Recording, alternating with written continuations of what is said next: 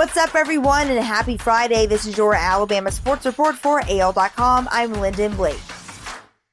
An outbreak of at least 35 workers have tested positive for COVID 19 at the Bryant Denny Stadium renovation project. That's according to workers on the job site as work continues forward on a tight deadline to complete the looming project. This is the second wave of positive cases that has developed at the Bryant Denny Stadium job after AL.com previously reported a virus cluster in May.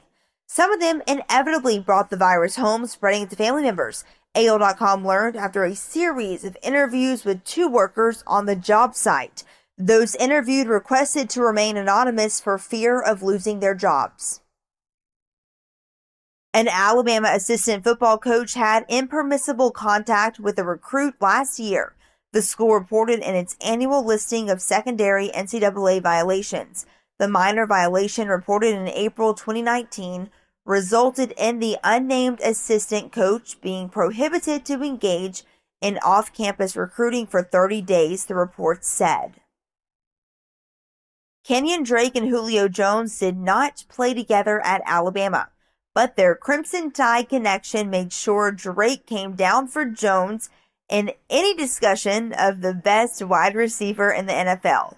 I'm pretty partial to giving out who's the greatest or biased giving out who's the greatest wide receiver in the league because I'm a Julio fan, Drake said during an offseason appearance on Fox Football Now. I went to Alabama, obviously, so you know I feel like it's a 1A, 1B if I give it up since D Hop is on my team now. And he's talking about DeAndre Hopkins. After playing in only two games during the 2019 NFL season, linebacker CJ Mosley expects to be ready when the New York Jets convene training camp on July 28th and kick off the season on September 13th, especially for the season opener. Buffalo ended up getting the dub. I saw the Jets posted something when the schedule was released on Instagram, so I gave them a little eye emoji, Mosley said during a video interview for the Jets official website last week. But you know, it was a fun game to play in. That was obviously my best game. So it sucks to get hurt in the third quarter. I'm sure they might have a few tricks up their sleeve to try to slow me down. So you better watch out, Buffalo. That's your Alabama sports report for AL.com. Have a great weekend. I'm Lyndon Blake.